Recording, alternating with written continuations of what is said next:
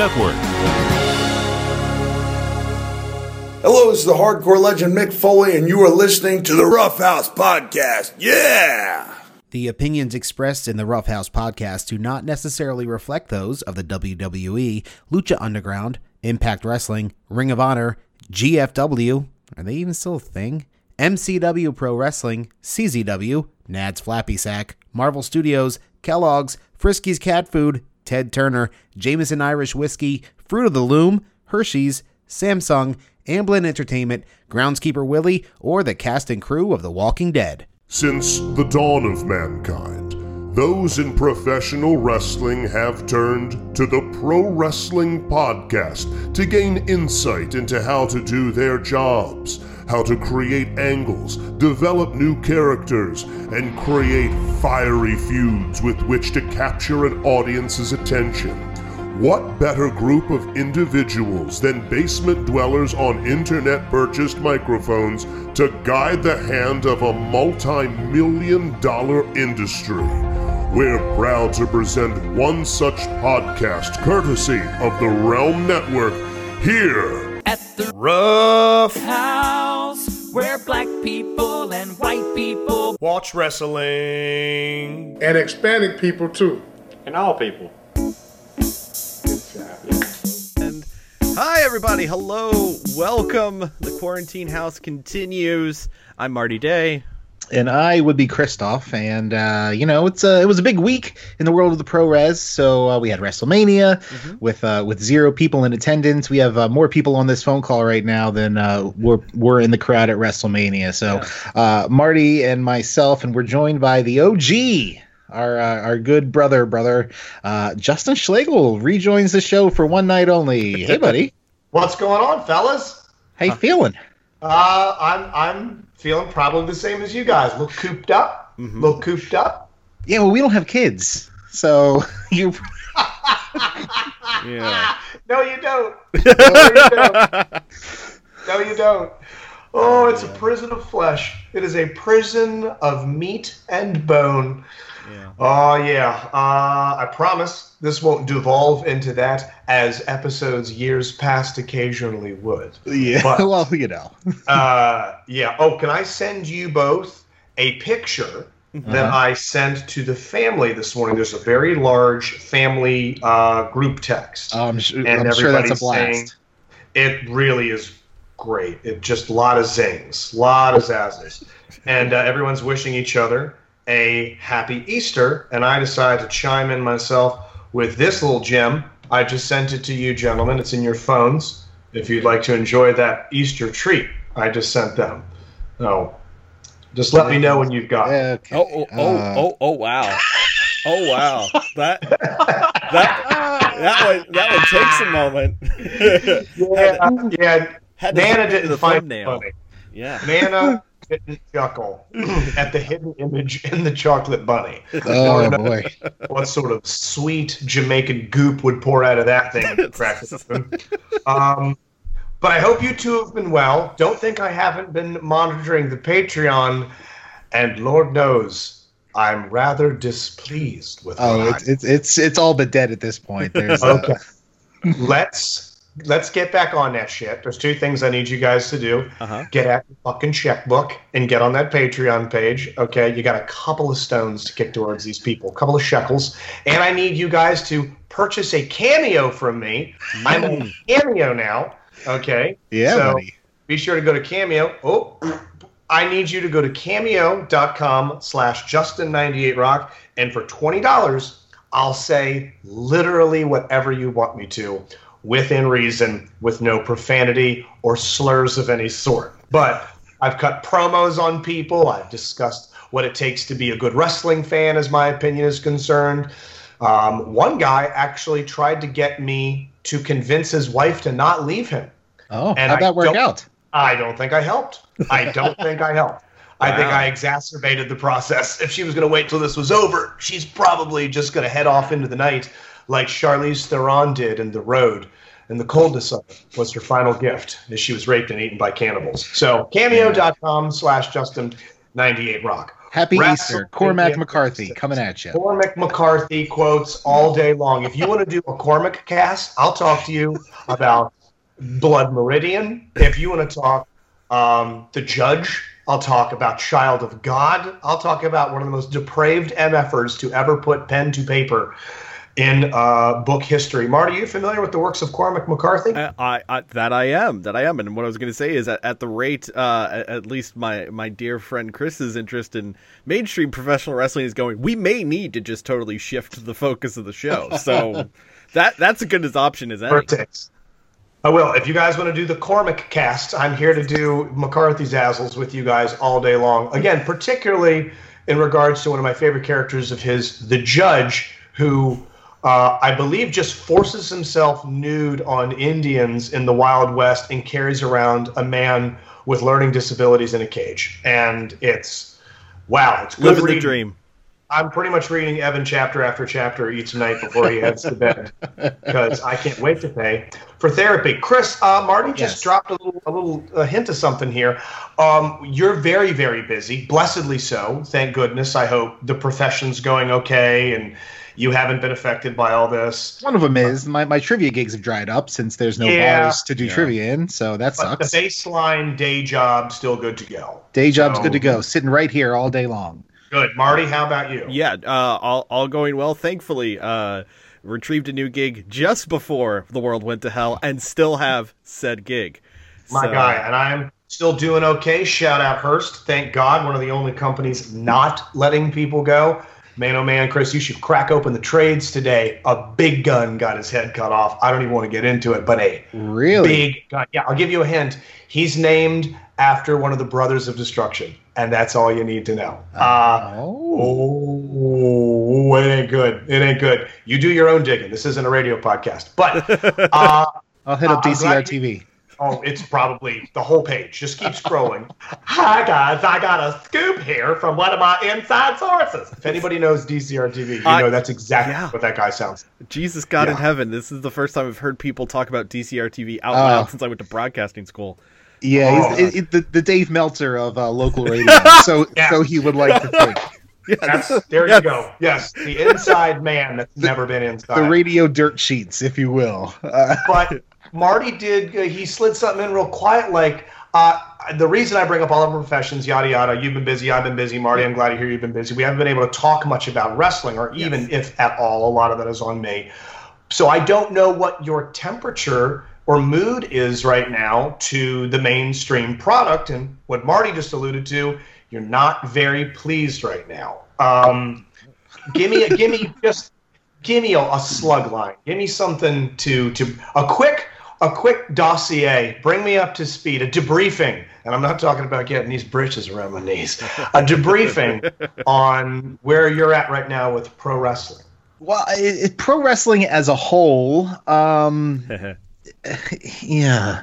Okay, Shit. let's let's break it down here.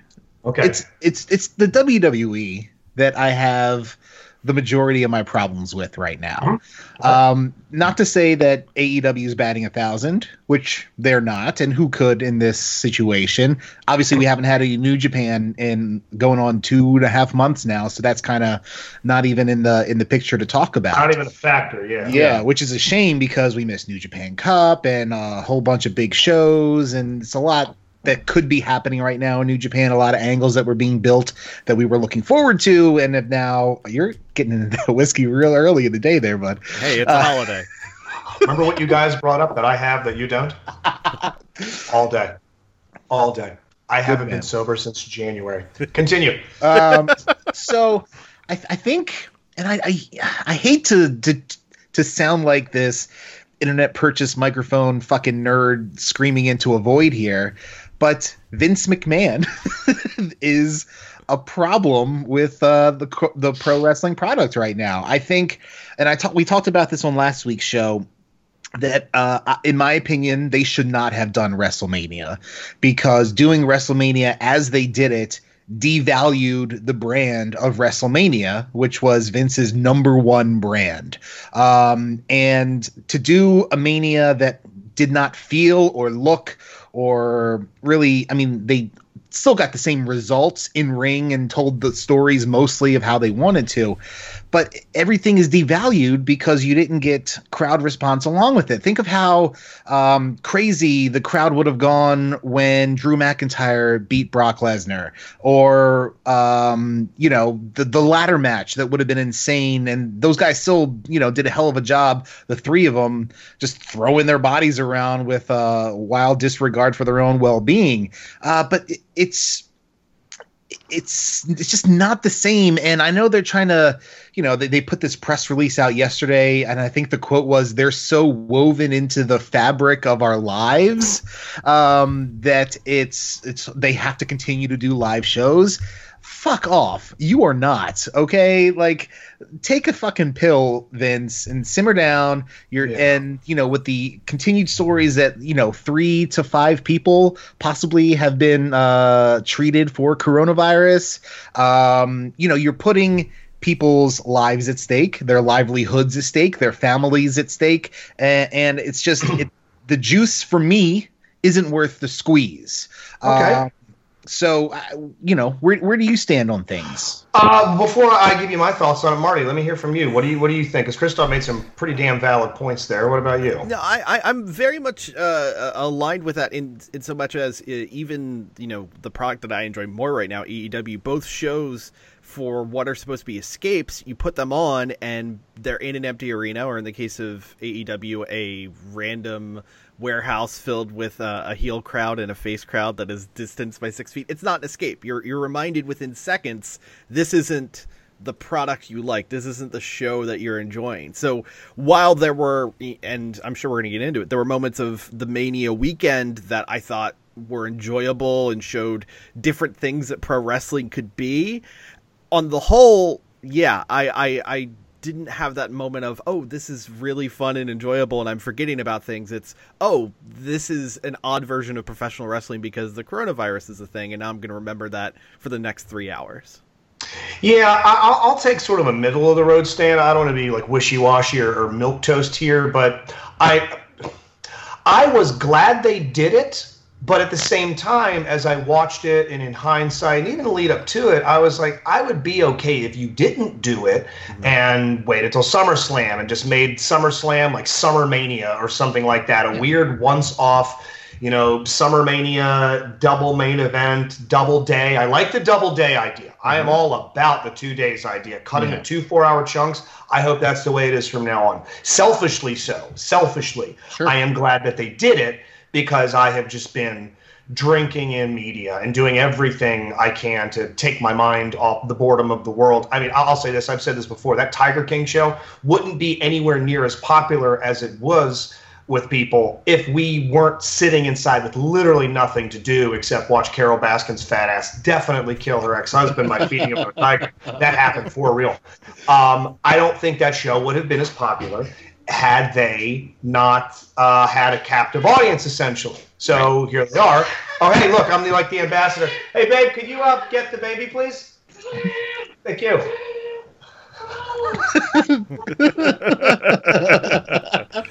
uh, Happy this- Easter. Go upstairs, buddy. Why don't you head upstairs? Thank you. Thank you, sweetie. Shut the door. oh man, you know what I'm gonna do? I'm thinking I'm gonna throw these away. I'm gonna throw those away. Yeah. I'm holding up my I'm holding up my blue chew. Um, but yeah, getting back to what I was saying, I I was glad they did it because I selfishly needed entertainment and I needed something to just take my mind off the world. But then as I watched it, to Marty's point, and, and, and some to yours, Chris, about the devaluing, while I was like, ah, cool, I'm watching a wrestling event tonight, you just can't help but be reminded what a weird, freakish, bizarro universe we're in as you're seeing the grandest stage of them all be the least grand thing you've ever seen. I mean, I've been to a WrestleMania. You guys have been to live events. I've seen the spectacle firsthand, and then seeing this brutal, neutered version of it. Did, does anybody here? God, uh, Chris, how old are you, man? You're the 37. Marty, you're the youngest. How old are you, Marty? Uh, I'm 35. 35. Okay. Did anybody here ever remember the AWA?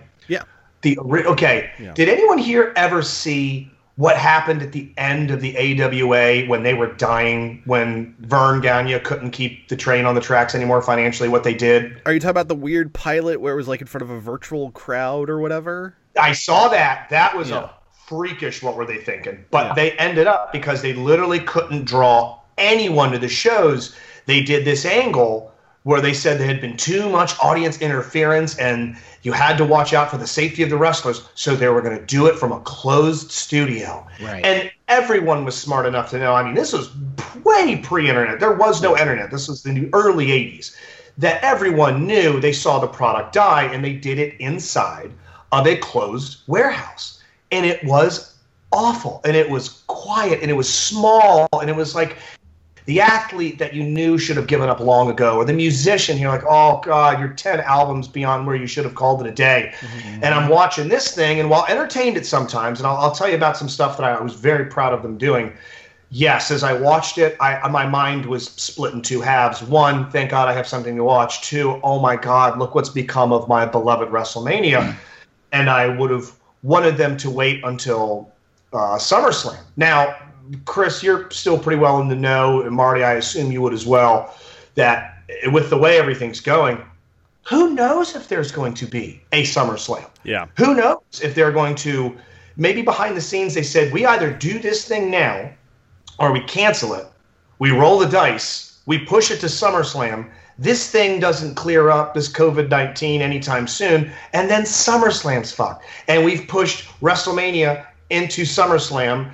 And now that's canceled. And now we don't have any events. So I think this was them maybe choosing the God, let's just do this option. It was literally, it's like choosing what I want cancer or AIDS. I want a diarrhea stew or cat shit taco. It's going to taste terrible. We got to eat it was i don't think they were happy with having to go forward with it but i do think we will look back come new year of 2021 and say it was the right decision because i don't foresee us going from no one can get together at all in april and i don't think may june to august correct uh, end of august is Yeah. summerslam Yeah. Mid August usually. so we're yeah. looking, we're looking May, June, July, August, four months. We're going to go from no one can hang out to sixty thousand people can Right. pile into a stadium. I don't think it's going to ramp back up that quickly.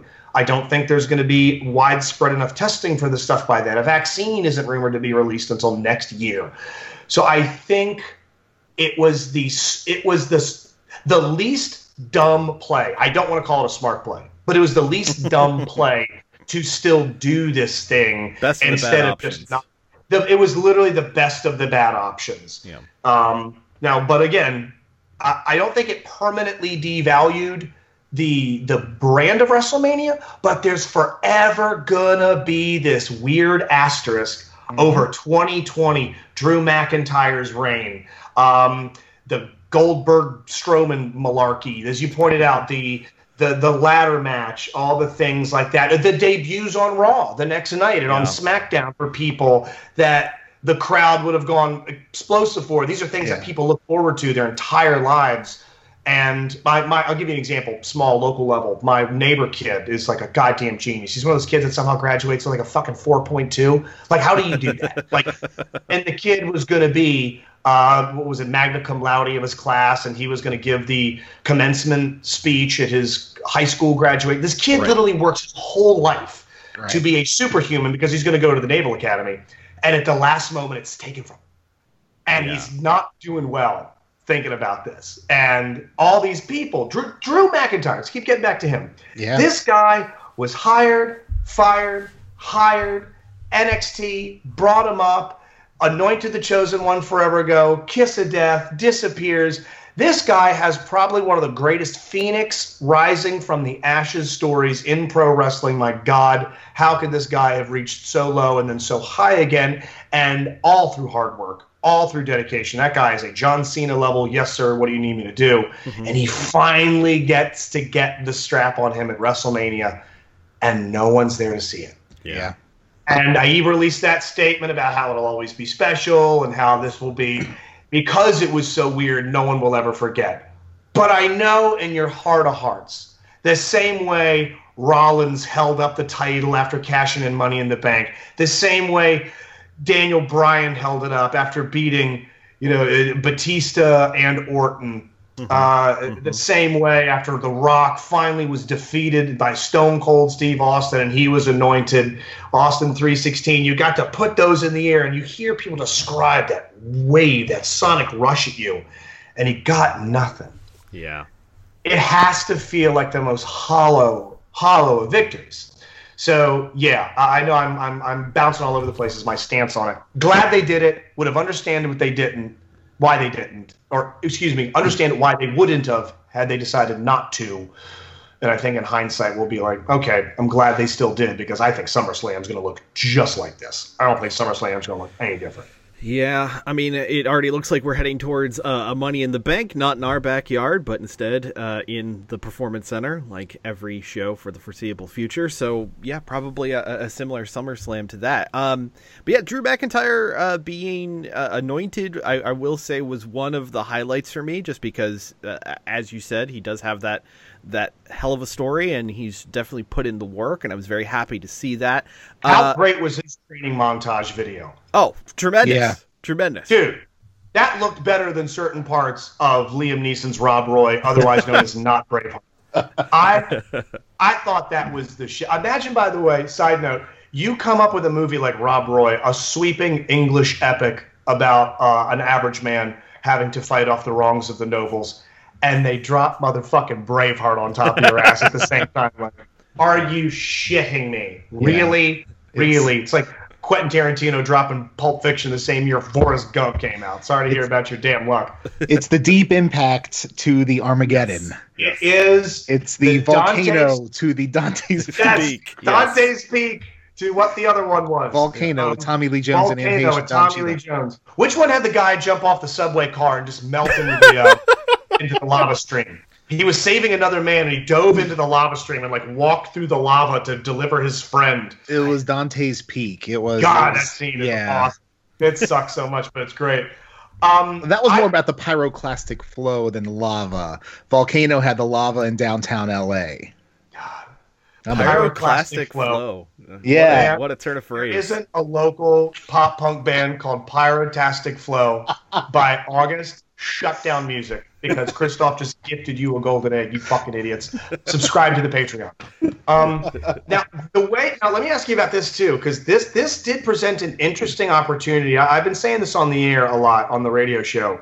Um, the way the world has just gone, you know, fuck nut sideways has created a lot of r&d opportunities for companies to try stuff live fire tests for things they might have never done before just to see how they work uh, lord knows our station is running with minimal people and we are we are pretty confident that when we come back on they will restore the staff to what it was but there are other stations doing the same. Your Entercoms your ihearts that are going wait a minute 100 people worked here and we got it down to 15 and it still made sense. You don't need to come back anymore. Like they're gonna do shit like that. Yeah. well the wwe had a chance to try these pre-filmed produced vignettes. A lot of stuff was pre-filmed. Yeah. but the produced camera crew Mm-hmm. special effects vignettes they had a chance to do a couple of questions. Obviously what did you think of them? You had taker aj and then you had the firefly funhouse. And how do you think they would have gone or if they would have done them or maybe you know the scuttlebutt and I don't about had they planned on doing them already, had there been a live crowd, how would they show have shown that to a live crowd if they still would have done that? If they still would have done would AJ Taker just have been AJ and Taker in a ring? Or would they have gone and done what they did and then showed it on a big screen where everyone looked up and watched it live? Uh, I know I threw a couple of quandaries and questions at you. Yeah. Well, I think if you, if you look back to the Bray Wyatt, Randy Orton House of Horrors bit that they did, which was really their first foray into this sort of thing, um, didn't really go over well. Um, and they showed it was weird because it was like half and half. They showed part of it on the big screen and it ended up ending in the screen in the ring. Sort of like the old Goldust backlot brawl thing where Right. it took place back and then came to the Yeah. ring. Yeah. Yeah, yeah, yeah, yeah. Uh, I guess that was really their first foray into it way back when. Um, and I think that probably stands the test of being the best one. And maybe that's you know uh, Oh, rose colored back and watch glasses. Oh, they are. You have two rubies buried into your eyes. I'm begging you, go watch the Backlot Brawl. It's funny you bring it up. I watched it uh, last fall for whatever reason. Somebody talked about it on a podcast about how they filmed the thing, and I went and watched it. Man, it is. It's like trying to play a Sega Saturn game these days. You're like, Really, that bad? All right. It's it ain't great. Yeah. So the, the, great. ro- the rose color glasses are there. But okay. So I don't know how it would have worked uh, had this situation not happened. Would AJ and Taker have had a match? I'm going to guess probably. Um, and to be honest, this was probably the best case scenario for uh, The Undertaker. Okay. Oh, yeah. Now, I. Hundred percent. I am very um, uh, notorious, I guess, for my fucking what's leaned into direct hatred uh, and uh, resentment and just uh, fury and just why the fuck are you still here attitude again for the Undertaker. Um, and I think that is what really kept me from letting go and you know just letting the ridiculousness of that boneyard match come over me. Um, because and there were a lot of parallels uh, and a lot of people saying that this was you know the most lucha underground thing that wwe has done. And just saying those two hallowed words around me should you know you know uh, perk up my bits. Um, but it just didn't i don't know it didn't really it didn't really mesh for me. And again, I'm probably just blinded by my overall hatred of the Undertaker, and I'll I'll I'll just admit that.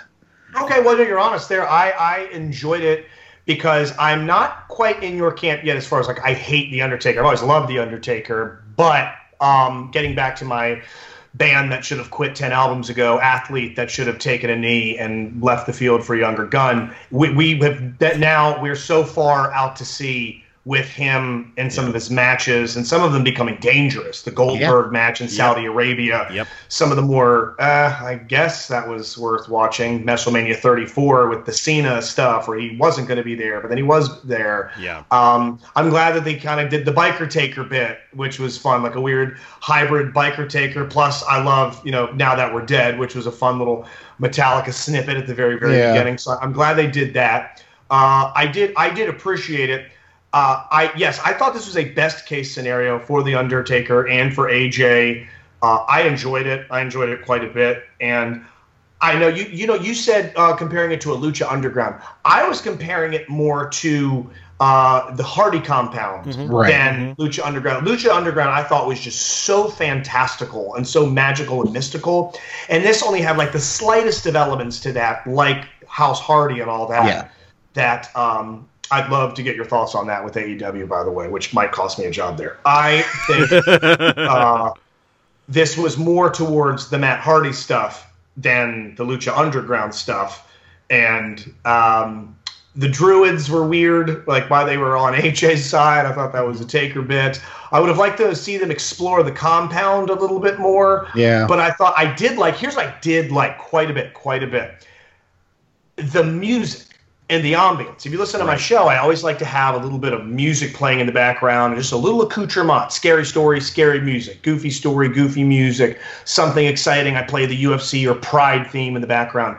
That whoever did the score did a great job as Undertaker's starting to lose, and you hear that somber piano. And they did all the after effects with the punches, where so, I think Lucha did that too. Correct me if I'm wrong. Did Lucha do that? Oh, they, they, they- totally put in slaps and punches. Post. Oh, yeah. yeah. They did some ADR, and you know what? I'm okay with it. When you heard AJ punching Undertaker, or Undertaker punching AJ, or the crack of the um, shovel across his back, and they did Yeah. post effects with that, I like that, and I thought because I had seen so much of the stuff before at WrestleMania 36, why didn't they do that for the rest of the matches? Even if it was in ring. Even if it was in ring, you have a chance to go back and gussy some stuff up a little bit. Add just a little stink to the punches, a little slap sound effect to the kicks. Or why not? Is someone's getting the upper hand in the match, have their music like lightly playing underneath of them? I thought that they had a chance to get more creative with the product outside of Firefly Funhouse and the Boneyard match by adding effects to the in-ring stuff in post, and I wanted to see them do that because I love the post effects for Boneyard and somewhat for the Bray Wyatt stuff. So I, I I'm with you on that, but uh, I'm not sure if you had a chance to see NXT this week.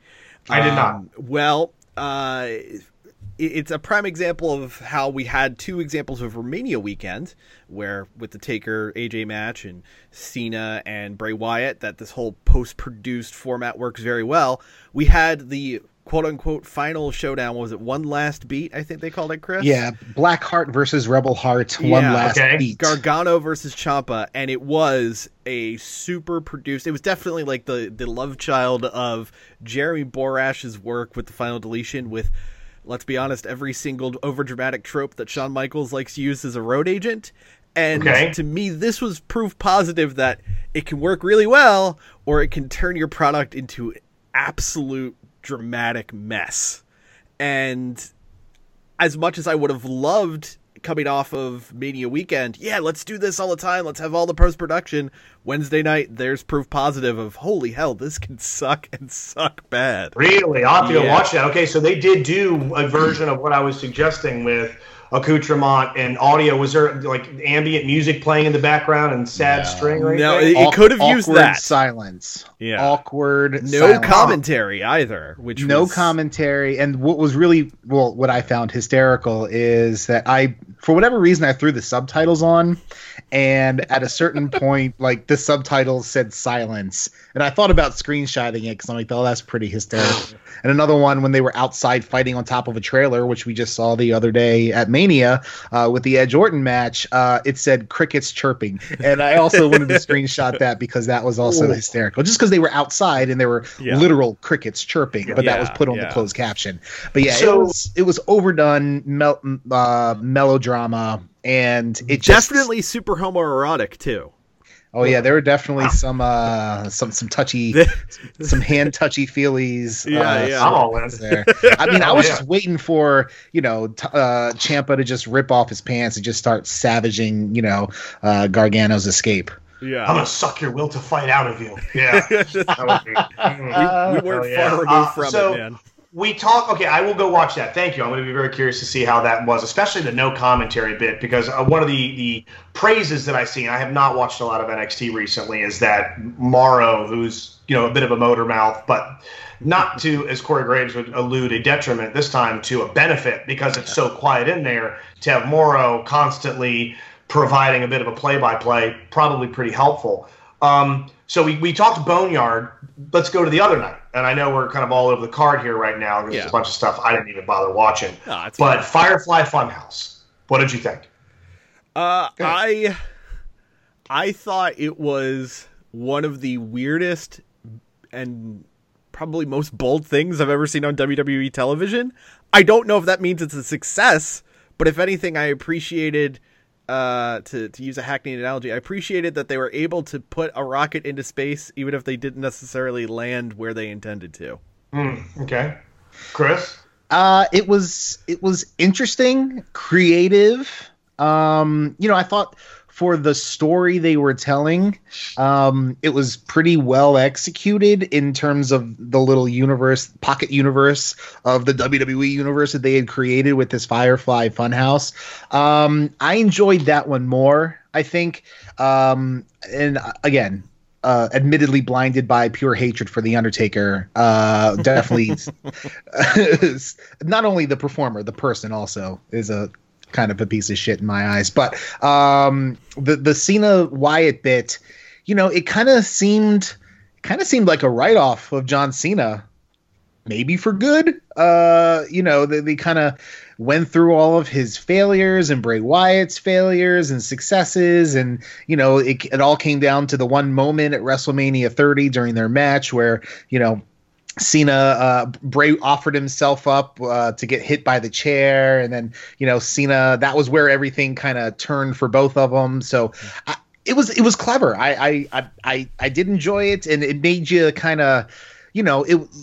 you kind of turned your head to the side, like, what the fuck did I just watch? But when you go back and you know read a couple of pieces that were written about it, and s- somebody may have seen something that you didn't, looking at the overall picture, I think it was pretty well done.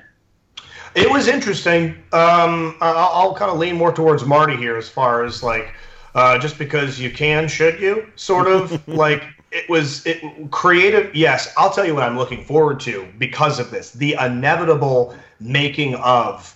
Or one day behind the scenes ex WWE employee revolution uh, revelation of Yeah. the night or the nights that that was filmed, because if it's to be believed from interviews with people like uh, Matt Hardy and to a lesser extent Moxley, that uh, an an earlier point of yours, Chris, with Vince just not knowing what the fuck's going on anymore, that I don't see how he had hand one Yeah. And that at all. I mean, maybe he signed off on the "It's such good shit" puppet, but that was obviously a line made popular by Moxley during his departure interview Yeah. with Talk is Jericho. I will be very curious to see how much of that thing got made in spite of Vince McMahon instead of due to Vince McMahon because that was so far out there.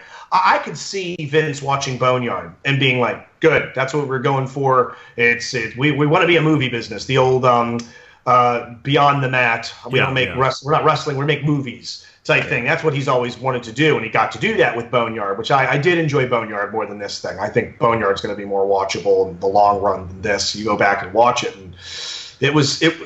I hasten to call it a match. Also, it's like you Yeah. can't even really call the thing a match. It was a um, a vignette. There was really only two moves, maybe. Um, when he got attacked as Johnny Largemeat, and then at the end with the mandible claw. Don't think I didn't laugh my ass off at Johnny Largemeat, and don't think I'm not buying the John Cena NWO poster on WWEShop.com, which they are selling the John Cena NWO image, which that's getting that's getting framed. I'm putting that up in my living room. Uh, it was very it was cinematically it was well shot and clever and they rebuilt the scenes with his old gear and the smackdown fist and all that I popped for the fist. Yeah. I popped for the fist. They played some inside baseball with some of the the language and some of the things that they said. Um, and I think they might know that they just had so many hardcores just watching. Maybe they can get away with a little bit more inside baseball than the standard. Okay, let's have Flo Rida's fans watch this because they heard Flo Rida will be here again. Right. I think they're like, all right, a lot of inside baseball wannabes are going to watch this thing and enjoy it. I'm glad they did.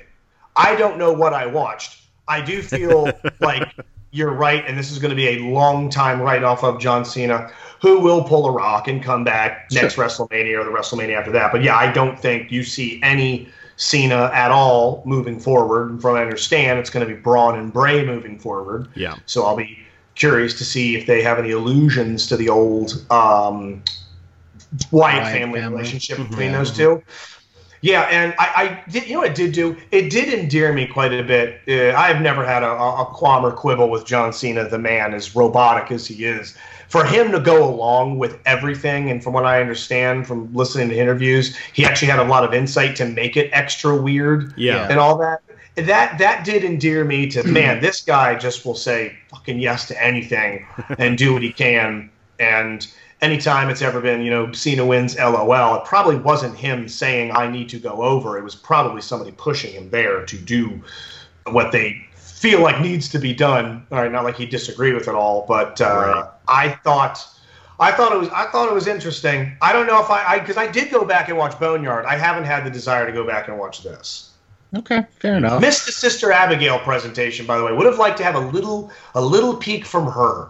Just I, that's what I was also hoping to. Like, let's see if they do Abigail somehow. Yeah, let's see if they yeah. have her pop up and make a little appearance or something like that. But mm, I guess the Wyatt stuff is forever behind them, and that bit of lore is left to history. Well, Yeah, what's well- funny- Oh, Go sorry. ahead. Uh, I, I, not, not to, to, to transition too far out That's of this. Um, I just wanted to know while we have you, Justin. Uh, Chris and I basically teed off on the whole replacement of Roman Reigns with the sudden shift to Braun Strowman, and now, of course, Braun That Strowman's was so champion. fucking yeah, wh- wh- where do you sit done. with that? I, I get it. I fully get it. I mean, this is a guy that's had leukemia. I have no no uh, problems with him not wanting to be Yeah. there. Like this is a guy that's like, I catch this stuff, I die. So it's like, you're fine. I get it. I think there's still a contingent of fans that would be like, "Oh my God, Roman's wrestling for the title again." I'm not one of them. I wouldn't have minded seeing him just spear Goldberg. My, uh, your Undertaker, Chris, is my Goldberg. Is get away from Yeah. this thing because at least the Undertaker has a move set and doesn't hurt people and kind of knows who he is and he gets that he's the old man. I mean, you even heard it in the Boneyard match talking about being old and being beaten up and all this. Goldberg is still under the impression he's a superhero.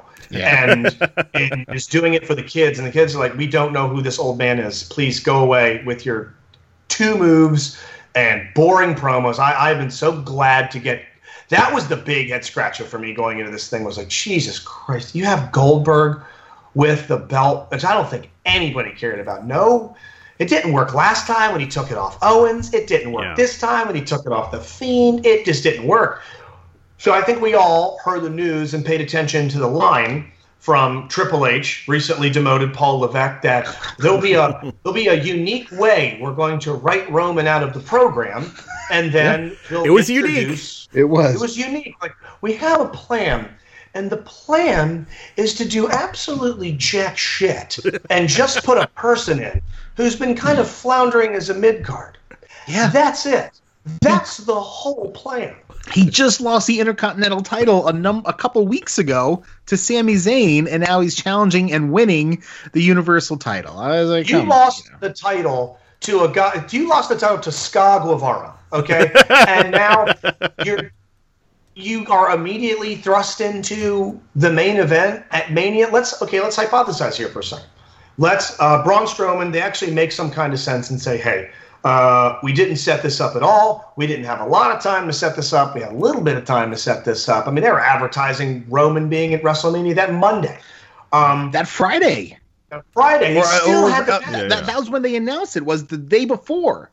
So they have minimal runway, but they don't use Braun because, frankly, I didn't think Braun made sense. Hey, I'm happy he's holding the title, but I would have liked to have seen a build to get him there. But Yeah. here's where we're at. Who would you have seen in Braun's place instead of him, and how do you introduce said person?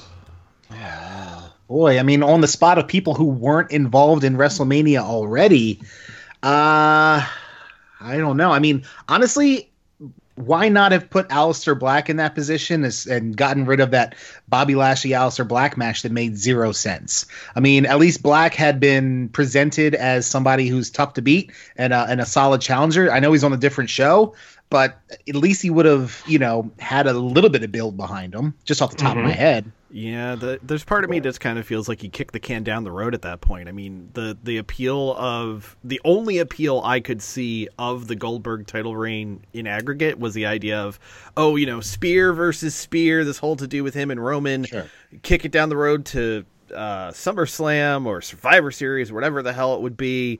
I mean, I recognize that kind of monopolizes one belt for you know the Fox show and, and everything, but I don't know. It just there really wasn't for me, even though Braun, I guess, will be okay as the top guy on on uh, SmackDown. uh, There wasn't an obvious plug-in, and I would have just pushed it back until they could have properly put it on Roman. I would have done one or two things, and one being just that, just being like, guess what, match ain't happening. That's it. Either just don't do it, don't do the match, or have the replacement be, oh my God, what's happening? This is amazing. Why not Finn Balor? Why not Finn Balor? He was stuck first- in the UK, I think. I don't think he could get over. couldn't get over there. All right, let's replace that. I was going to say an NXT personality. I was going to say well. Finn Balor. I was going to say Keith Lee or Keith Adam Lee. Cole come in and they go, Adam Cole beating Goldberg. hell yeah, hell yes. and he has to do it. All he does is literally stand in the corner and let that big, charging, dumb rhino ape dive into the ring corner and beat himself, which Goldberg in canon has done so many times, especially in WCW at Halloween Havoc, when he almost knocked himself out. He he recreate the famous Halloween Havoc spot where he ran so hard at Diamond Dallas Page, he speared the turnbuckle and knocked himself out for real. So you get Cole, who now has the WWE title. Charlotte has got the NXT title, so you're kind of doing a little bit of flipsies there, where Yeah. you get some people that are taking the strap to one direction, someone that takes it in the other. If you're going to mix it up, go go balls out with it. Mm-hmm. or mm-hmm.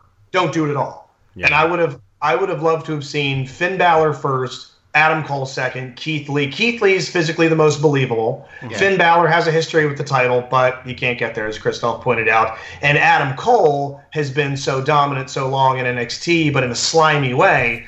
I feel like Goldberg could have beaten himself, and then it's such an Adam Cole way to have won Yeah. that if Goldberg knocks himself out and there's Adam Cole like looking down, just like puts his hand on him, one, two, three, and he gets the belt, and Yeah, yeah, Undisputed yeah. Era. Undisputed Era just becomes even more greasily insufferable because he gets to talk about beating the legendary Goldberg when all it would have shown is him beating himself. Right. Yeah, Plus, yeah. you would have had the other three guys from the UE there to back him up, which you Right. know could could have Oh, made there you sense. Go. Or he could have done the old Bret Hart uh, steel plate in the chest for the spear bit. I would have loved it. I would have loved it. Yes, um, but Strowman didn't make any sense. The build-up, there wasn't any. Wasn't any. And I think maybe they, with the NXT stuff, they could just do some kind of quick slapdash promo in and of, you know, you guys are sending people to our division to take our titles, i.e., Charlotte, Rhea Ripley. Really? Well, how about this? I think we get a chance to do the same, and I understand that there's an opening. Hey, Goldberg, all right? Who's next? You are. Who's next? The Undisputed Era, something like that. Yeah, yeah, yeah. I would have loved that. Yeah. Now you brought up uh, Charlotte and Rhea Ripley a moment ago. What were your thoughts on that match and that outcome? Um, I was surprised by the outcome. I was more surprised in eye rolling with Becky and Baszler. Boy, Justin, Jesus Christ! I stopped watching. I turned off WrestleMania when Becky Lynch beat Shayna Baszler. I turned All it off. Let's do these two matches. Charlotte Rhea, I kind of get it. And, and okay, where, where is she at right now, by the way? Because I'm reading, okay, she had to go back to Australia. Then she releases a video. No, I'm not in Australia. I'm here. She's in Australia. She's in Australia. Maybe they knew. Maybe they had a heads up, like, guys, heads up. My work visa's expiring. I got to Yeah, go. yeah, yeah. Great match. Great Yeah. match. I thought Rhea looked good at the end of it. She went toe to toe with her. And now it's going to spark up NXT a little bit because Charlotte was there. I thought it was a fine match, fine program, and I was okay with the outcome. Yeah. Yeah. Yeah, I mean, I, I really enjoyed the match as well. Um, I was shocked at the time at the outcome um, because, you know, it wouldn't have made sense to stunt the uh, forward ascent of Rhea Ripley at that time. But then when it came out that her work visa had expired, and I'd imagine WWE were the people who helped her procure that work visa. So they would have known that was happening. So it made, now in retrospect, it makes sense as to why it happened. But as it was happening, I was like, it wasn't as mind blowing as Shayna losing to Becky. But at the same time, I was like, wow, they really did this with Charlotte. Charlotte definitely didn't need this. Um, but, you know, it, it is what it is. Yeah. Uh, what do you say, Marty? What do you think No. about Rhea Charlotte? Uh, I I'm pretty much in the same boat. Uh, I was I was definitely bummed on the finish, but knowing what I know now, and also knowing that we're going to be getting Charlotte versus Io Shirai, I mean, Yes. very very very excited. Uh, although you know, just on the match, Justin, I'm sure you're excited at multiple levels for that one. Uh, Yeah. But uh, Oh, yeah. uh, by contrast, Becky and Shayna Baszler. You had in Shayna what could have been like the perfect person to dethrone Becky, and if Shayna was the one to dethrone Becky after all this time, yeah, you can run back the match again and again and again because Yeah. it's like you have the the ultimate villain versus the hero trying to get the comeuppance, and now instead Becky's just run through everybody, even Yeah, if it let's was a get- let's fluky get the- finish. Be- Becky and Baszler because they gave themselves in their own storylines an interesting out and um, victory angle to go with Baszler that I thought would have been cool. I didn't think the match was that great. Um, I'm getting a little over Becky. All right, there I'm uh, uh, all the all the tweeting and everything like that. Like I still feel like you got a ghostwriter. I still feel like you have whoever does the Wendy's account helps you with your Twitter. I don't feel like all that's yours. Okay. Um, Well, we know I- I- Seth ain't helping her. oh Jesus no, God, no! God, no, Jesus, oh my God! Uh, search, delete your account meme, delete your account gif. Um, I thought, why did they not? What? Okay, you have, you, you could. They, they acknowledge the empty ring or the empty arena. They acknowledge at the very beginning. Stephanie McMahon does her little speech. We get it. This is what it looks like. Yada yada. Even the announcers allege that. So why did they not get back into the Baszler? As corny as it was, it could have paid paid off, bore fruit. The neck bite when Baszler bit her. I mean, took a bite out of her. Where was that Baszler? Why didn't they make this thing a DQ? Becky holds her own, and then Baszler goes full feral. I mean, full feral. She starts chewing on fingers. She starts like, I mean, like no DQ to the level of make her an MMA fighter meets Abdullah the Butcher. To where Yeah. when you get into the ring with her, you're like, all right, we're going to have a match, but at the same time, I, I, I, I'm getting this New Jack vibe from her. Yeah. Because you already rung that bell with her biting the base of her neck and biting off a meatball's worth of meat, wink, wink, because of the amount of blood gushing out of her mouth. That moment was like, is this going to be who Baszler is? And she's never done this ever. She's done the MMA stuff and she chokes out people and she's the queen of spades and she's got the spike jacket and she's badass. But they put it in the fifth gear with that bite. Yeah. And I thought, okay, let's see, because Becky would not have been devalued or would not have cooled off or, or, or been pushed down the ranking if Baszler did something so violent to her Right. a la a Jericho Moxley eyeball spike, Yes. or slamming her hand under the steps, or some sort of physical infraction. Something. Let her do it, and then there's no one around. That's my point about making the, the the uh, you know the announcement. Hey, we know that there's nobody here, and everybody can see there's nobody there. There's no officials to come help. The announcer's going to be like, "Oh my God, there, there- there's no agents there to come help her."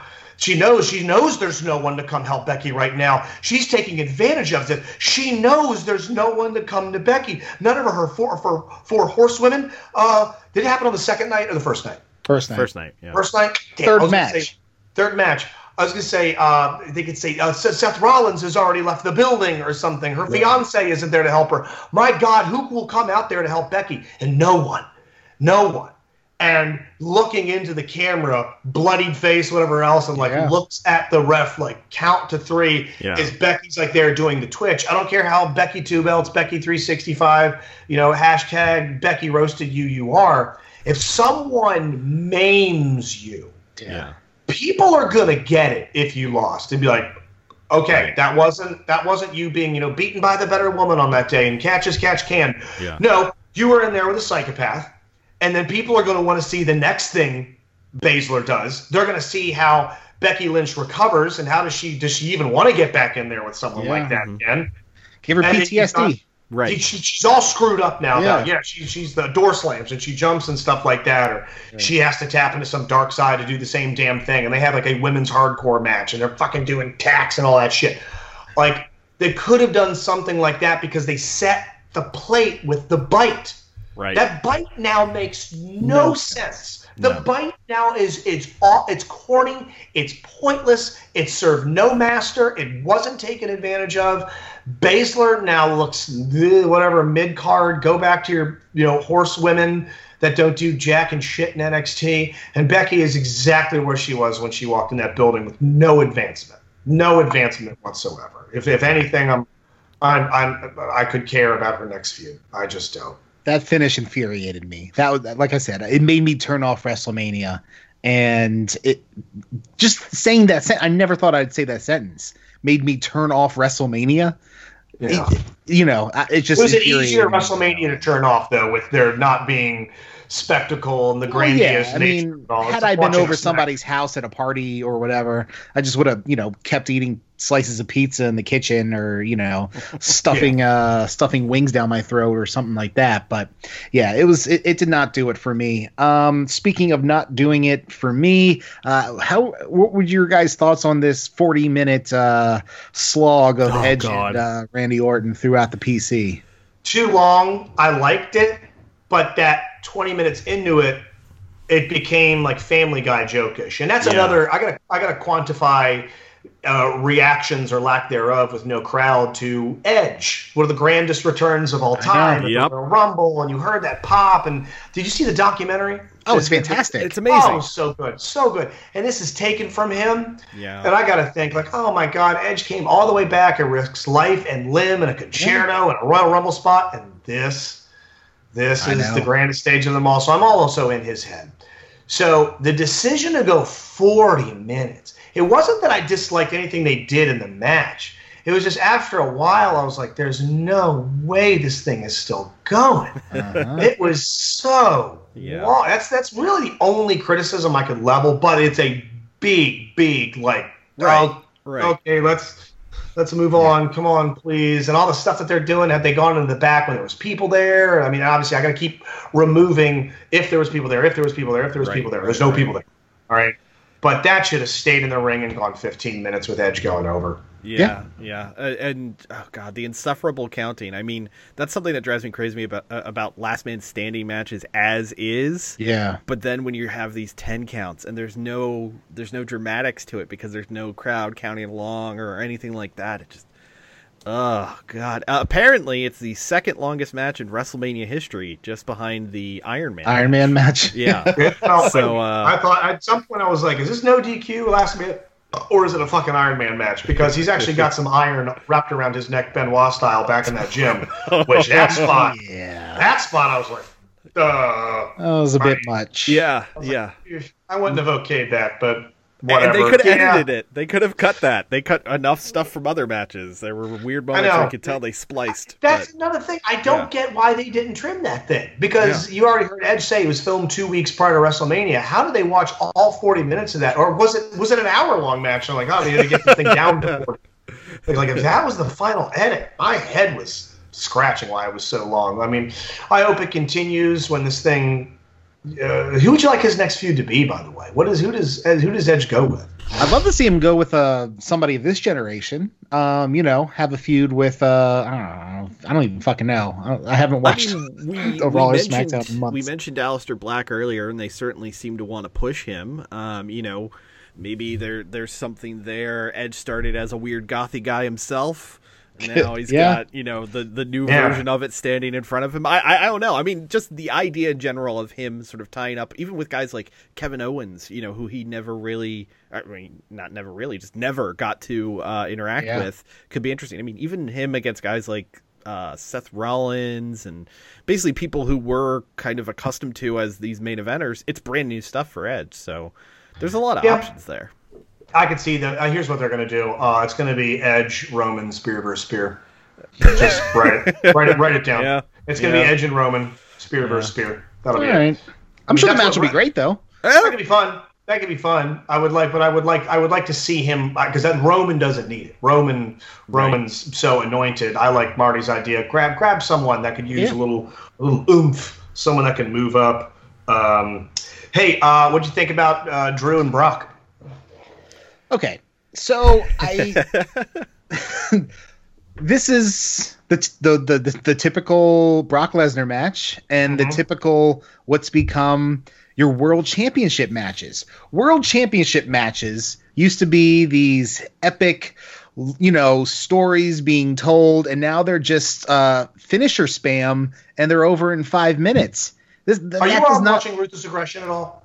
The Ruthless I, Aggression I watched the first episode and was like, okay, this is so revisionist. Like, you know, history is written by the victors, and I'm like, okay, this is. There are there is some revisionist history, but watch all of them. They are fantastic. You're Are going to be able to easily spot that didn't happen. You Yeah. forgot a huge part, but they do acknowledge some pretty great stuff. That was pretty. wi- The biggest of all, and I'll I'll get back to your point because I'm making a point about what you just said in that match.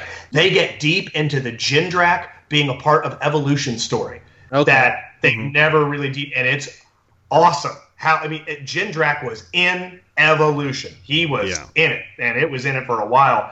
And his relationship with Triple H, you got to see.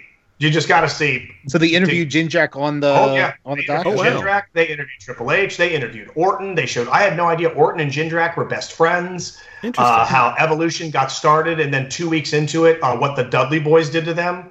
I that came that memory came flooding back to me. How everyone was pissed at Orton and Batista getting put into Evolution, and particularly, you know, known bastard Bubba Ray Dudley apparently didn't care for that and decided to damn near permanently injure both of them in the first match they had. So Evolution got put on hold for eight months. It was it, it's pretty wild. Yes, they revised some stuff, but other stuff you're like, oh shit, they're being kind of honest.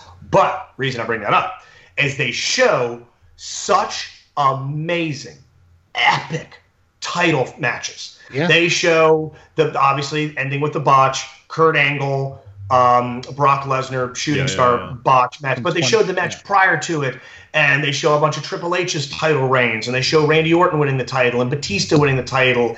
And all, all the uh, Eddie Guerrero winning the title, and they and all these matches that they showed, and they were just Nope, didn't see a bit of him. It's weird. I was like, God, I feel like they're forgetting someone. It's interesting. They talked about the radicals, but only three came over. Um, a lot of focus on Perry Saturn today. yeah, man, there is a lot of Malenko. I had no idea. You know, the Canadian crippler, Dean Malenko.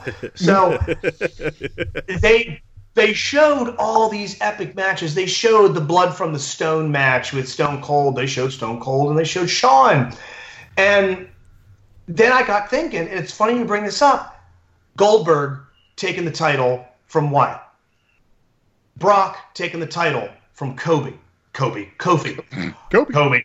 Jesus. Um, then you've got R.I.P. Braun and Bray, or Braun and um, uh, Goldberg. Thank Yeah. you. Yeah. Then you've got Rock and Drew. uh, Rock and Drew. And I'm trying to think of some other ones when when Goldberg Owens, and Brock. Yeah, Goldberg Owens and and Goldberg. Brock. Owens and that the vast majority of these title matches, unfortunately, have been these minute long. Oh my God! And if you listen to the Bruce Pritchard stuff, you don't talk about revisionists. He always goes like, "Why did you have him?" You know, Conrad always asks, "Why'd you beat him so quick?" It's like, well, no one would have seen that coming. Well, no one was. Well, everyone sees coming now. Yeah, yeah, yeah. One of these guys is going to lose like that. Yeah. One of these guys is it's over and done. When's the last time we had this knockdown, drag out? Holy shit! He became the champion. Maybe Kofi last year. Yeah. Was Yeah. Kofi? Yeah. Kofi was and it. Bryan. Kofi and Bryan was that was a okay. Wow, that was a pretty epic match. But I'm trying to think of another one where It's been a while. Yeah. it's been an oh my god, and I, I I need more than one of those a year. Yeah. And I can't think of one, and it probably was, and someone will correct you guys online, since Kofi Bryan. Was there another? Because Brock then immediately takes it from Kofi, damn near.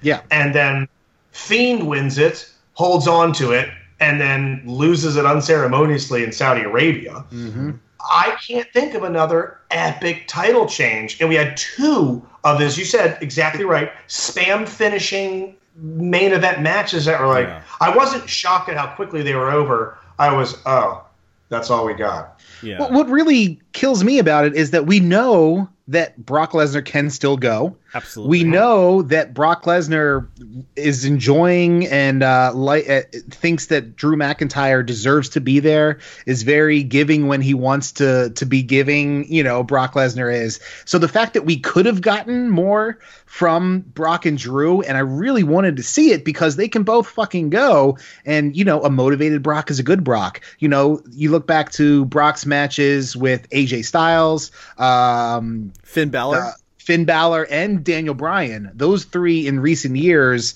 show that Brock is you know still one of the best uh, to do it just because he is this this beast this box office attraction this monster. And it was it was just it was just disappointing yeah i'm not mad i'm disappointed sort of Yeah. thing like oh Yeah. man this this could have been so much more and it just wasn't I expected that out of Goldberg versus whoever Right. because that's what his matches all Right. are now. You're not going to get. You never got that back in the day with him.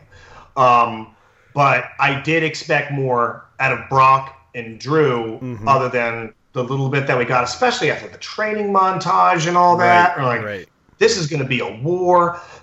nah, just over, done, and that's it. Um, Yeah. uh, and also, I, I'm, I'm kind of, I'm, I'm re-Brocked right now after watching uh, Ruthless Aggression. There was a whole Brock episode, yeah and it's pretty great. And they talk about him wanting to depart the WWE, and it's a lot of people. I'm surprised they aired this thing prior to him wrestling at WrestleMania, because if Brock was to have seen it, he'd be like, "Oh, this is everyone's opinion of me. Q, I'm taking my belt and I'm headed Yeah. back inside Sable." Because it was just all of them calling him a miserable bastard behind the scenes who, when he wasn't happy, didn't want to do anything. And when he was happy, definitely was a gamer, which was rare. And even though they said, you know, even on nights where he was feeling bad, he'd still go out there and perform. But you needed to get Brock motivated, and it was hard to do that. This whole thing reeked of me, of Brock being like, I got a fat payday. I got no one there to appreciate what I'm doing. This thing's going to be quick. You and I Yeah. ain't. I'm not. I'm not going to break my back, break my ass, shorten my career, take 50 claymore kicks to the head, or throw you over the top rope, and us go and brawl on the outside, steps and chairs for no one. No, kid, you're going over. You're going to look like a badass. I'm leaving quick. I'm not even going Fair to tell him to turn the plane off. Just keep Yeah. the plane running.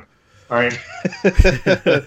yeah, fair, fair point. Another thing, you know, it, it could have been a time issue. You know, uh, they had already decided to break it break it down the two nights, and they're like, okay, well, everything else went a little long, so this one will be Yeah. the you know We got that 40 minute match we got to fit in. So Right. Why, why You guys get five, ten minutes off of Orton and Edge and give it to those two. But Fucking again, women's Brock does what five-way. Brock wants to do.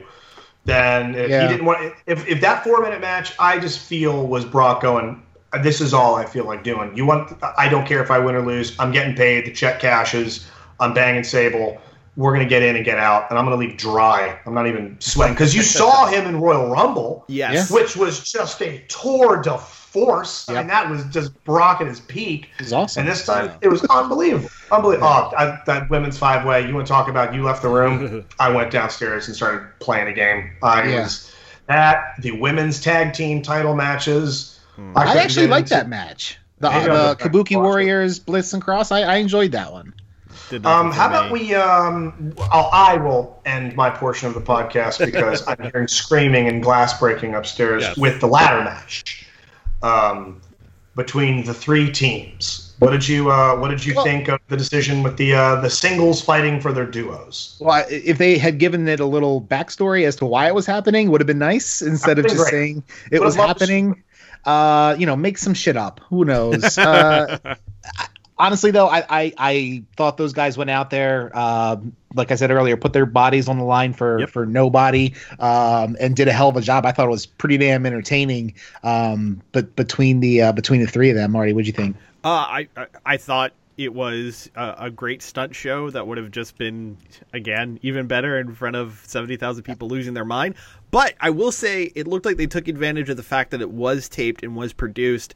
I feel like it ended up being a slightly safer match than we're used to with these three way ladder matches at the A bigger couple of events. spots were a little. Well, ooh. well, it, I, I think there was a, a few where they used crash pads and things like that, which Oh, I would not have been able to get away with during, you know, an, an arena show. So, uh, you know, hats off to uh, the production team there. You know, keep them safer. Although I'm sure a lot of those ladder shots had to suck even more without the adrenaline pump of you know, all these people going nuts for you. the energy of you know tens of Yeah. thousands of people cheering you on. And Yeah. to Chris's point at the very beginning of this, that I had zero dog in the fight. I had Yeah. zero.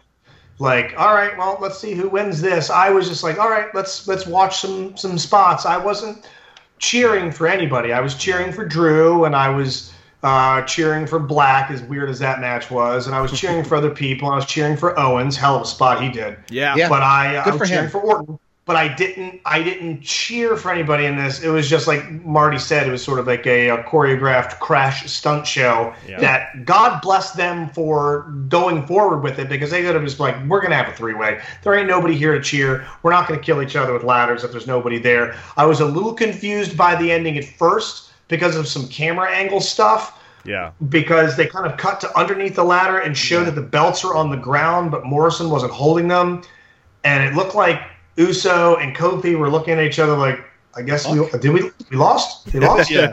um, yeah." So I'm glad they did it, but I would have I would have liked I would have liked more story on a lot of this stuff. I would have liked way more story on a lot of this stuff. Well, Um, before we let you go, we want a little bit of story from you. Uh, a couple, I guess, a month and a half or so ago, you went down Mhm. to uh, to the ATL for a little uh, AEW action. Just a Uh-huh. couple, Uh-huh. couple quick little bits from that, if you if you have a minute or two. I got stories I can tell y'all on here. I got stories I can't say shit about Yeah. on a podcast. Okay. Um, it is the coolest group of people in the locker room you've ever seen. Do you know who I met? And everybody has said is a stone cold bastard and could not have been nicer to me. Austin Aries. I talked to Austin Aries for 10 minutes. Oh, really? Talk about just as sweet as Sherbert. And then I went back and told some other people who will go on name, like, hey, I just bumped into Austin Aries in the hallway. That was a cool surprise. Nice guy. And they were like, fuck is the matter with you? Are you? Austin Aries. Austin Aries. Yeah. Austin Aries. Like, no sell John Morrison's finisher, Austin Aries. I'm like, yeah, Austin Aries. And they're like, Well, I'm not sure. Maybe he was on CBD oil or whatever, but that's not the Austin Aries we know. I mean, literally, literally everyone was an angel. Jim Ross did not remember me. I've hosted two shows for him. I walked up, said, "Good to see you again, sir. Hope you have get you back in Baltimore." Introduced myself again. I mean, just blank look, no, no, no recollection. Um, it was a lot of, and as I expected, uh, hurry up and wait. I had to get to the arena at noon. And it was a special show because they were in Atlanta, which is TNT headquarters. And from what I was told, it's usually one or two agents from the network on the road with them. And in this case, there was like 10 network representatives there because Oh, they could wow. just take an Uber one minute away Yeah. and watch their show. Um, I got to see people putting together the the cage match ahead of time. Um, I don't want to blow up his spot and ruin his character, but Wardlow might be one of the sweetest men you've ever met. Okay, that's all. Okay, that's all. I'll leave it at that. Um, I talked to you know Andy Williams a little bit about his band. Uh, you know, he's the butcher from the Butcher and the Blade. yeah, every time I die. Yep. Every time I die, um, I have become I become sort of buddies with Darby. Um, I've I've texted him quite a few times since this thing's all over. We're kind of connected over skating. We don't talk wrestling at all, but we talk about skating quite a bit. And uh, we got to skate at Travis Pastrana's house. I hooked him up with Bam and all that. So that night was pretty great. But it was sitting around basically for 12 to 13 hours and i knew i was supposed to interview two people and one of the matches went long and one of the matches didn't have time for a promo anymore so that got bumped and then jeff god bless jeff jones god bless that saint as busy as he was he never forgot i gotta get justin on camera i gotta get justin on camera and I was always supposed to do dark. I was never going to be doing anything Right. for, for Dynamite. And if the segment made it onto dark, I was going to be impressed. It was going to be a little promo training, stretching the legs for these people who I, you know, again, I don't want to give up too many secrets, but that just said, no, we can't do it. The match before us went too long. And then, God love him, he went over to Dustin Rhodes and was like, hey, this guy needs to do a, an interview with you guys because we got to get some tape on him. Dustin's like, let's go right now. Let's rock. And I'm not tooting my own horn here, but I had planned on two other people Yeah. for 13 hours. and that didn't happen. Yeah. Right. And then it went from uh, it went from let's say 12:30 a.m. past midnight of me just kind of sitting there to at 12:31 being handed a microphone and being like, "Cameras rolling, go." Their match is in four minutes. And what you saw on AEW Dark was me just literally just like go. And no, you want to talk about the opposite of the WWE? There ain't no scripts. There ain't no nothing. It is Tony Khan walking around doing everything. By the way, Tony Khan wore goddamn rocket skates. That man was back in catering, making sure everything was okay. He was checking on people's travels. He was checking on people's uh, hotel reservations. He booked the entire tag team tornado tournament thing. Every spot, every everything. They gathered around him like a circle. And he was like, Lucha Bros, this, best friends, this, Dark Order, this, Jungle Boy, this. And, and they're like, you got it, you got it. He just ripped it all off. Wow. But the guy is not a billionaire's son who kicks back and is playing with toys in a sandbox. Yeah. This guy, this AEW is going to survive this, and they are going to thrive one day. They're going to. This guy has got a love for the business, pro wrestling, that I had no idea until I. You heard rumors, but then I got to see it. Yeah. He loves. He loves it. Everyone loves him. I, I'm telling you, I want to give you dirt, and I don't have it. Well, I got one, but I don't have it as far as somebody being a bastard Yeah. everyone from Not even Kazarian Pac. Justin Not even Pac. I, le- I left Pac alone. I left Pac alone. I think he lives the gimmick. I left him alone. Yeah. Yeah. Um, but I think I impressed them because it went from you know they usually have some hot points on a script for an interview or two. Yeah. Here's the match they're promoting. Here's the date it's taking place. Here's the opponents. Here's the the beef. Here's the quibble or the conflict. Yeah. And they're like, um, here's what you got: QT, Dustin taking on Shawn Spears and uh, Avalon. I think it was what it was. I think. I think. And go. And there was no director, no producer. It was the cameraman. He just produced it himself. He had a boom mic guy behind him. Boom mic was holding the boom cam, also holding up a light wand. Camera guy in the middle. I got Dustin Rhodes on one side of me. I got QT Marshall on the other. And I was like, hi there, Justin Schlegel. And I did the whole thing. Boom, one take. Dustin was like, great job. Let's go. And that's it. Take. I, it lasted 30, it 13, 12 to 13 hours for 30 seconds. Yeah. And Yeah. they were, the cameraman in particular was like, great job. Great job. Damn. One take. That's what I need. One take. I love it. I don't need to, I don't need to do this 15 take shit. I don't need to and he like walked away talking to himself. I don't need to do this 15 take shit all the time. I need another one. I need another one. Like I'm like, hey, all right. All right. Congratulations. it. The after party was awesome. Tony Khan might be addicted to White Claw lime. He Yeah. brought out cases. I think he might have a stake in White Claw financially. I don't know. Do you know what this dude has a stake in? Do you know what Tony Khan? Okay, Tony Khan's dad gave him two hundred dollars a month as a stipend in college. He paid for his college, gave him two hundred bucks for food. Billionaire gave him two hundred dollars a month for food. It's like make it last, motherfucker. Yeah. He owns a huge share in Lyft and the Unreal Engine video game system. Hmm. Really? Every time someone uses the Unreal Engine, you're cutting Tony Khan a check. Anytime you've taken a Lyft somewhere, you're cutting Tony Khan a check. To where no one Ubered to and from the venues, everyone was lifted. everyone. Was lifted. I think I at one point was like, "You want to get an Uber over to the?" He's like, "I'll look for a Lyft." Like, Yeah. okay. And so we go to the after party. Everyone's hanging around with everyone. It's funny. People are kind of like factioned off. And uh, I connected with the Dark Order and hung out with uh, Oh, yeah? Stu Grayson and Evil Uno and Trent from the Best Friends and Leva Bates. And just just the nicest fucking people in the world. Stu, I am I, is the sweetest guy. Evil Uno is one of one of the genuinely nicest people. It's funny because when you just see them as performers, you're like, I'm not sure if I'm into this thing or not. Or you love someone as a performer, looking at you, Kevin Pollock, and then you get to meet Kevin Pollock, and he's the biggest son of a bitch that's ever walked the planet. And you're like, I hate everything Kevin Pollock's in now. I hate it. He's a bastard. Old movies of his now suck. So I'm now watching Dark Order stuff like. These guys rule because they were nice to me at dinner, and Yeah. we shared a taco platter. And no one no one there was like who is this guy? Right. why is he here? Who is he? They were come sit down. Where are you from? You're from baltimore? Justin roberts is like so where are you from? What do you know what do you know about wrestling? Did you watch me? Like he was like just chatting talking. Everyone talked everyone talked there was no you never got a sense of hierarchy except for the bucks cody and khan over at one table but you could tell they were working Yeah. they all Gotcha. had laptops, they had paperwork, and they were all cranking. So everyone was kind of like revelry around them. And you let them be. And Moxley was quietly holding court in the kind of one darkened corner of the room. And that was like, I'm going to let that guy do his thing. Uh, Nakazawa Kenny having an intense conversation in Japanese.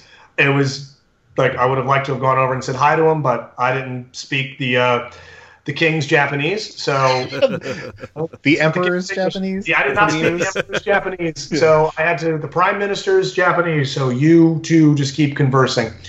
But literally, it was the nicest group of people. I will, I will, I will share something once this this feed ends. Yes. That was a wow. That's how wrestling works moment. Okay. Like, Okay. I've heard rumors of this before. Yeah. But it's something that I finally got to see.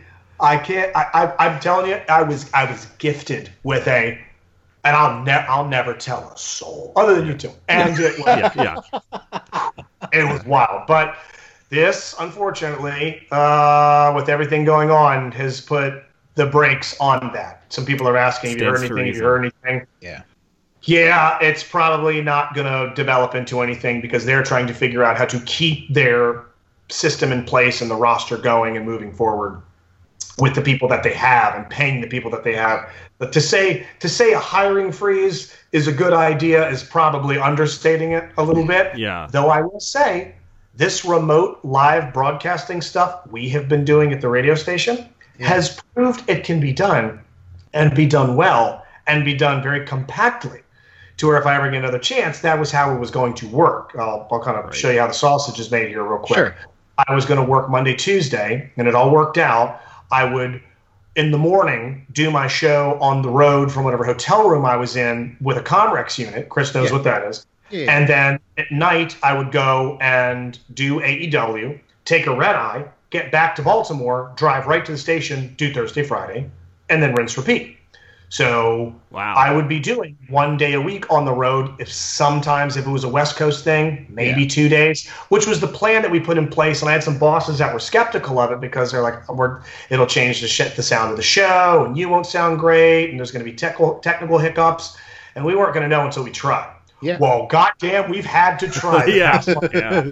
and it has been 99% the same show.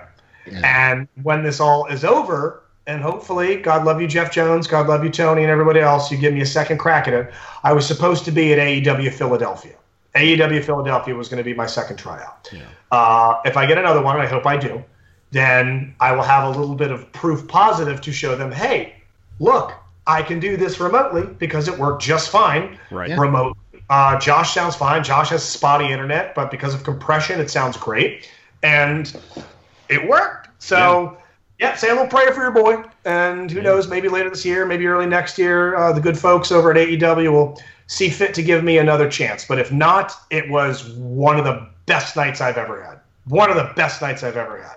Even if nothing ever comes from it, I, I look back on it with just such joy to think that I, I still have value to people. I'm still worth something.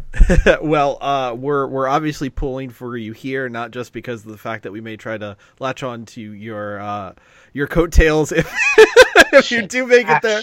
Pincers. Yes, Pincers. yes. That's, that's been my side hustle for the past 10 years. yeah, and, and now, now I'm on his now I'm on Yeah. Chris's coattail. Uh, but Yeah, and also, my new my new side hustle is cameo.com slash Justin98Rock. $20. I'll say anything you want me to within reason. Yes. Within reason. Because I already got two that I had to turn down. Like, yeah, you know what? I have Puerto Rican friends. So no. no. Uh, yeah. oh, come on, man. Come on, man. Like, nope, not happening. I'd like to work at my job on Monday. So thank you guys for uh, having me back on for the Rough House, and hopefully uh, WrestleMania 37 from Los Angeles, we can do a recap and talk about how good, bad, or indifferent the crowd was. Yes, hopefully so. Absolutely. All right, bud. Thanks for the thanks for the so time, much. Mr. Face, your glorious beard and your butt. Thank you. Miss your hole. The Roughhouse Podcast is a weekly podcast. Follow us at Roughhouse SGW on Twitter and Facebook.com slash The Roughhouse Podcast. Become a donor to The Roughhouse at Patreon.com slash The Roughhouse Podcast. And check out our videos at YouTube.com backslash channel backslash capital U C E G J 2 1 N lowercase w capital G lowercase k capital P M lowercase l capital D N 7 lowercase c 3 lowercase r lowercase f U V Q. This is the, The Rough House House uh, podcast with Justin and Christoph. That's it. Fuck Christoph. He's terrible with his information. Okay. Hey, this is The Rock. Shut your mouth, jabronis, and listen up because this is the Rough House podcast with Justin and my least favorite man on the planet, Christoph. And Marty? The preceding presentation was brought to you by the Realm Network.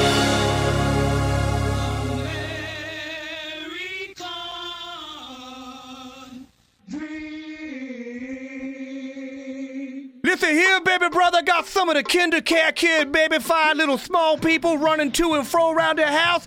You got some shit to do. Leave them with me, Dusty D Diddle Rhodes at the Dusty Rhodes Detention Baby Center. That's right, it's a daycare for your little shits. I was able to raise Dustin into the wackadoo, tranny, gold covered wackanizzle that he was, as well as Cody. Whatever he did with that mustache, baby brother, he picked it up at the Dusty Rhodes Detention slash Daycare Center. We got stuff to climb on. Big boxes, small boxes, a Mama Celeste pizza for one. That six of these motherfuckers is gonna have to split. Ain't nobody gonna get enough food. Someone's gonna have to have some Kool-Aid and five pitchers of water, but only one packet. That shit's gonna be watery, baby brother. Ain't nobody gonna get enough to eat, drink, or play with here at the Dusty Rhodes Detention Center. Look for me. I'm the house with the spots and the son with the gold ass paint passed out in the front yard. Use code mustache for 5% off your child if it's a baby of color, baby brother.